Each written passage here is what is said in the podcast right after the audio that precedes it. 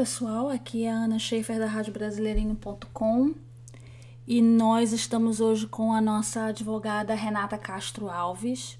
Tudo bem, Renata? Tudo bem, Ana? Tudo jóia.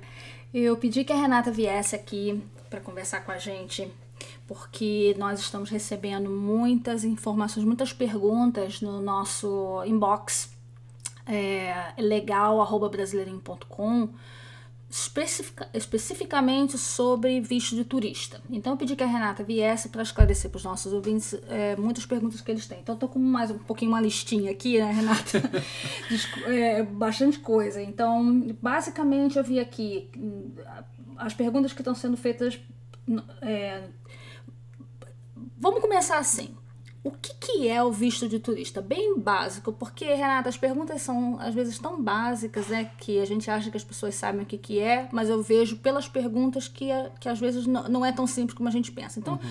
explica o que, que é o visto de turista. É, na verdade, o visto de turista, eu acho que ele é quase que uma criatura mitológica da imigração, porque todo mundo sabe o que é, mas ninguém entende que, qual o real, o real, propósito. Então, vamos lá. O visto de turista ele tem a categoria B1, B2, que ele se divide em negócios limitados e turismo. Uhum. Né?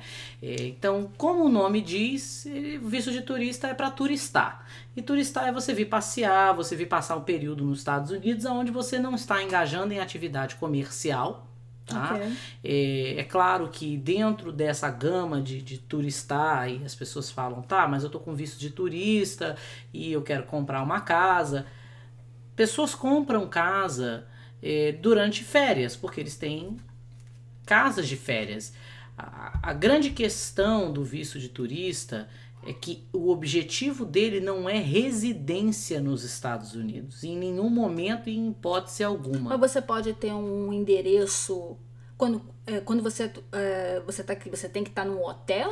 Não? não? isso não existe. Você o hum. visto de turista não diz que para você ser turista você tem um, um, você tem que estar num hotel. Eu, eu tenho vários clientes que têm casas de veraneio nos Estados Unidos e que passam férias aqui. Uh, o, o, grande, a, a, grande questão que se apresenta e a, a diferenciação entre o turista e o, a pessoa que mora é para onde você volta, porque você volta para casa. Certo. Se você vai ao Brasil e fica um mês e volta para os Estados Unidos, os Estados Unidos é a sua casa. Certo. Agora, se você vem aos Estados Unidos e fica dois meses, ou fica uma semana, ou duas e vai para o Brasil, ou vai para a Europa, sai dos Estados Unidos e o seu endereço fixo, aonde você tem raízes, é fora, daí você é turista. Certo. O fato de você ter um endereço em hotel, que as pessoas falam, ah, eu tenho visto de turista, eu tenho que dar um endereço de hotel. Isso não existe. Se você tem um visto de turista, única, o único requisito que a imigração impõe é que você tenha uma passagem de volta. Uhum. Você não pode ter um visto de turista com a passagem só de ida. Você pode depois mudar aquela data, né? Mas você tem que entrar com uma passagem de ida e volta. Então, quando você passar pela imigração, você vai ter.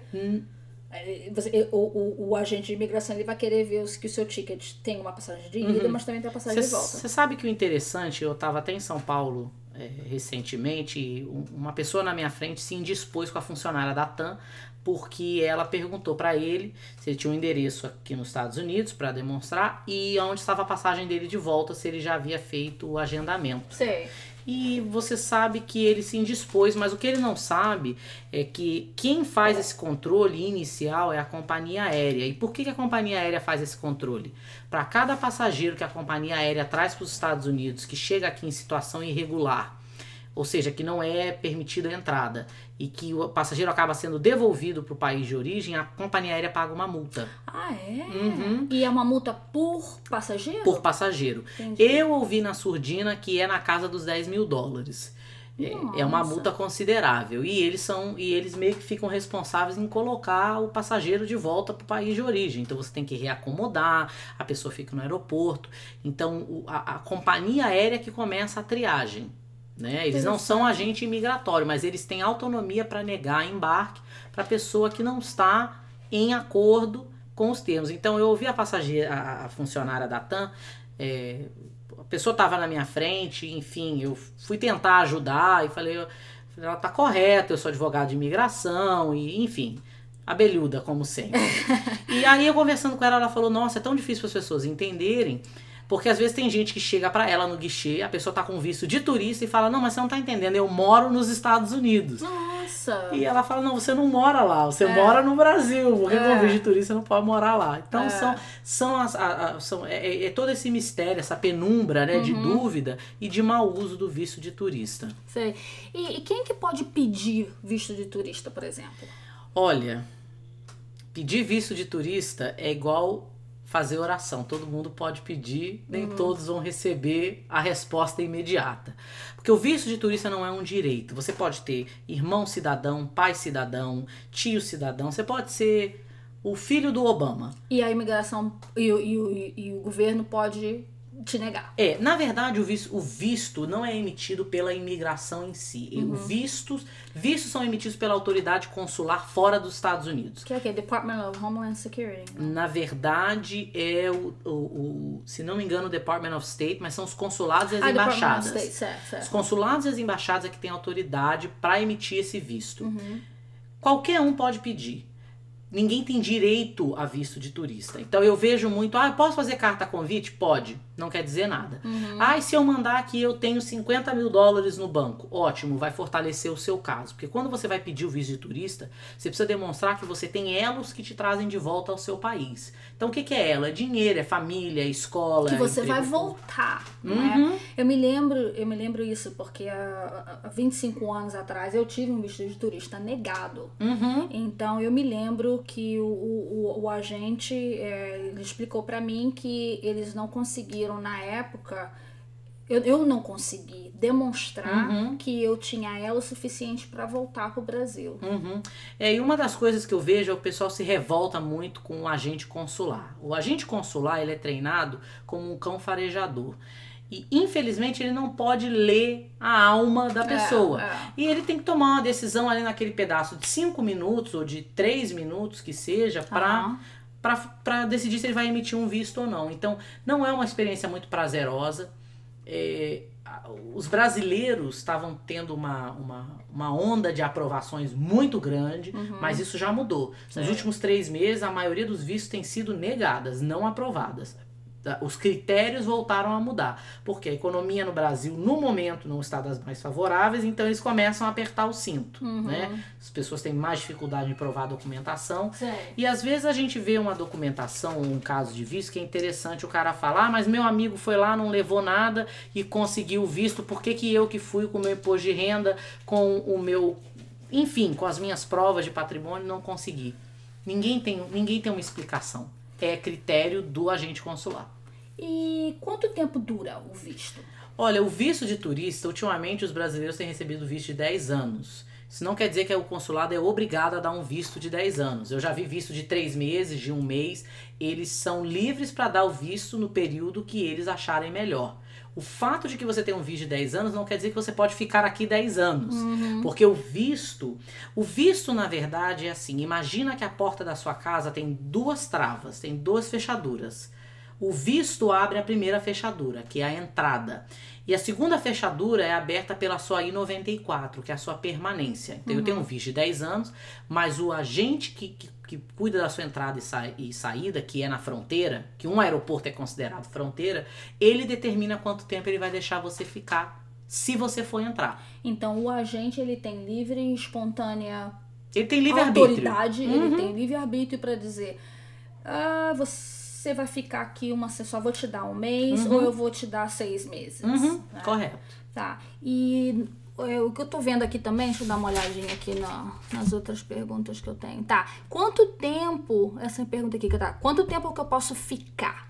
Ficar é a pergunta de um milhão de dólares, porque vai depender do que o agente imigratório na fronteira, e quando eu digo fronteira, não é fronteira do México. O aeroporto é fronteira, é, cruzeiro é fronteira, carro, você pode vir de carro do Canadá ou do México para os Estados Unidos, é fronteira. Fronteira é qualquer lugar aonde você tem um porto de entrada para os Estados Unidos, tá? Então o agente na fronteira tem liberdade para dizer se você vai ficar um mês, uma semana, duas semanas, seis meses.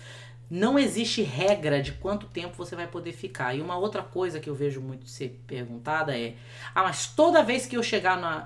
eu vou entrar nos Estados Unidos, vão me dar seis meses, aí eu vou sair, vou ficar uma semana fora e eles vão me dar seis meses. Isso não existe. Ai, então assim, eu já escutei é, falar muito dessa coisa assim, você vem pra cá, aí você fica uma, uma, um mês, aí depois você vai pega um cruzeirinho e vai para as Bahamas. Uhum. Aí isso aí é verdade isso? Na verdade, o que, que acontece é a sorte do agente que você vai pegar. Entendi. Porque se o agente acha que você está é, manipulando o sistema e entrando e saindo para ganhar essa, essa, esse benefício, ele pode negar a sua entrada. Entendi. E eu tenho visto isso acontecer bastante. Entendi. Ah, porque o que, que acontece?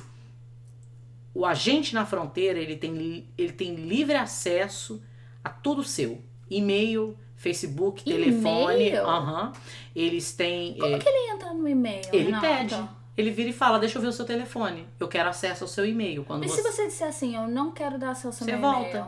você volta na hora. Porque quem não deve, não teme. Entendi. Né? Então, o que, que eles estão procurando ali? Eles estão procurando é, provas de que você mora aqui, como matrícula de filhos em escola. é, Por isso, é que, por isso é que eu vejo tanto, gente, e, e a minha mãe, ela, ela, ela tenta explicar muito isso em grupos é, de Facebook que ela modera, né? As pessoas vão, escrevem muito lá, "Ah, acabei de chegar, eu tô procurando trabalho, se tá, e, e ela fala muito pro seu pessoal, não se, se exponha tanto no Facebook, né? Olha, quem pensa que Facebook é privado sabe É. de nada inocente. É. Né? E o que, que acontece? Por mais que não tenha um agente imigratório que passa o dia inteiro lá monitorando o Facebook, é, lê de engano achar que eles não têm acesso àquilo quando eles querem provar uma coisa. Eu me lembro de um caso que foi bem interessante, foi uma, uma pessoa, não, não, não é minha cliente, mas eu fiquei sabendo do caso. Ela estava nos Estados Unidos com B1, B2, ia entrar com um, um visto de turista, ia entrar com um processo de trabalho. O processo protelou, demorou e ela não entrou. Ela veio, trouxe os filhos, matriculou na escola, saiu dos Estados Unidos, ela sozinha. O marido ficou aqui com as crianças. Aham. Quando ela voltou, a imigração segurou ela. E sabe por que, que eles mandaram ela embora do aeroporto? Ah. Porque eles pediram o telefone dela, entraram no e-mail dela e viram o e-mail do Orange County School Board. Nossa. E aí eles falam, como é que você é turista aqui se, o seu- se você tem informação de school board? E aí Ah. não tinha como refutar a prova. Então, eles entram sim, eles monitoram sim. São poucos que são pegos, mas é melhor não dar bobeira Uhum. e evitar a exposição, com certeza. É. Bom, tá, é, nó- nós também, quando. é, nós não estamos, obviamente, endossando ninguém a não fazer nada ilegal, não é? Inclusive, quando a minha mãe ela fala para as pessoas, ah, cuidado para não se expor, ela tá tentando é, exatamente até ajudar, porque é, não, não, não seria é, muito bom porque as pessoas ficassem se expondo e, e, de repente até um, de- ter um problema depois legal lá na frente, né? Então, É, Isso é importante você falar isso, Ana, porque hoje em dia todo mundo é especialista em tudo, porque a internet deu às pessoas uma maneira de anonimamente, entre aspas, falar o que bem entende. Só que no momento que você passa por um problema imigratório, porque você entrou com visto de turista e você é detido, aquela pessoa não é responsável, é você. E é importante que a gente, como comunidade, passe a ter consciência de que quando a gente fala pro outro, ah, não, vem, você vai arrumar trabalho. A gente entende que todo mundo quer vir para os Estados Unidos e quer uma, uma, uma oportunidade ao sol. Mas a violação dos termos do visto de turista é um crime. Inclusive, existe um crime que é reconhecido em estatuto, que é você incentivar a violação de leis migratórias. Então, se eu falo, olha, Ana, tira o visto de turista, vai lá e que eu vou te arrumar um trabalho, você vai vir para cá, você está sendo um acessório, né, como eles dizem, é um conivente, né, conivente. com um crime. Um cúmplice, ou, né? Um Exatamente. cúmplice, é. Então é muito importante a gente ter essa consciência de que nos Estados Unidos, e eu, eu vou dizer isso, eu não sou advogada no Brasil e eu falo nos Estados Unidos por- pelo que eu vejo de comportamento de clientes em geral. O que você fala aqui é usado como como seu escudo e como a sua espada, Uhum. né? E você precisa aprender a utilizar isso de uma maneira legal e que não te comprometa. Então, se você sabe que tem um amigo vindo com vídeo turista, não adianta falar, olha, vai lá que você pode estudar na escola. Você não pode. Eles aceitam, mas o termo dos vistos de turista é, são claros. Então você tem que entender o que você pode para que você não engaje em nenhum tipo de comportamento que venha prejudicar o seu visto. Porque isso é outra coisa. Se você chega no, na- no, no aeroporto e eles falam, tá, Ana, não gostei de você, você não entra, ali ele pode rasgar o seu visto e ele não é obrigado a te dar outro nunca mais na vida. Então, você tem que entender que o visto é um privilégio, uhum. ele não é um direito. Então vamos cuidar muito bem do, do nosso privilégio, uhum. não é? E fazendo tudo que, que a lei permite e também, ao mesmo tempo, muito cuidado, pessoal, com pessoas que às vezes estão dando é, conselhos que, que são pessoas que não não são advogados uhum. e vocês podem né tá até seguindo é o que outras pessoas estão dizendo e, e eu acho que vocês deveriam escutar realmente pessoas que, que são advogados que, que, que têm que sabem do que estão falando porque hoje em dia todo mundo fala tudo né hoje em dia se você perguntar sobre visto meu meu vizinho sabe brasileiro vai dizer que sabe tudo sobre visto calma Muita calma nessa hora. Muita calma nessa hora. E lá no Brasil ainda tem a política do despachante. Uhum. É, o visto de turista ele é uma terra de malboro, porque o advogado tem muito pouca, ele tem muito pouca possibilidade de intervir em seu, em seu benefício. Por quê? Como eu disse, não é um direito. É, então, não existe despachante que vai acelerar o seu visto. Não existe ninguém que vai poder fazer entrevista por você. Uhum. É, ninguém tem o contato do macete, do tio, do avô. O visto é você e o agente. Se você consegue provar ou se você consegue cair nas graças do agente, Good ótimo. Yeah. Se não, você não vai conseguir. Eu vejo muita gente gastando dinheiro que eles não têm para acelerar processos de visto de uma maneira que não é, não é correta. Então é importante ter toda uma, uma, uma educação da nossa comunidade para que a gente deixe de passar por esse tipo de golpe, porque não deixa golpe, de ser um golpe. golpe. Eu acho que você está fechando muito bem um assunto e eu queria falar para os nossos ouvintes que não vamos parar aqui, porque.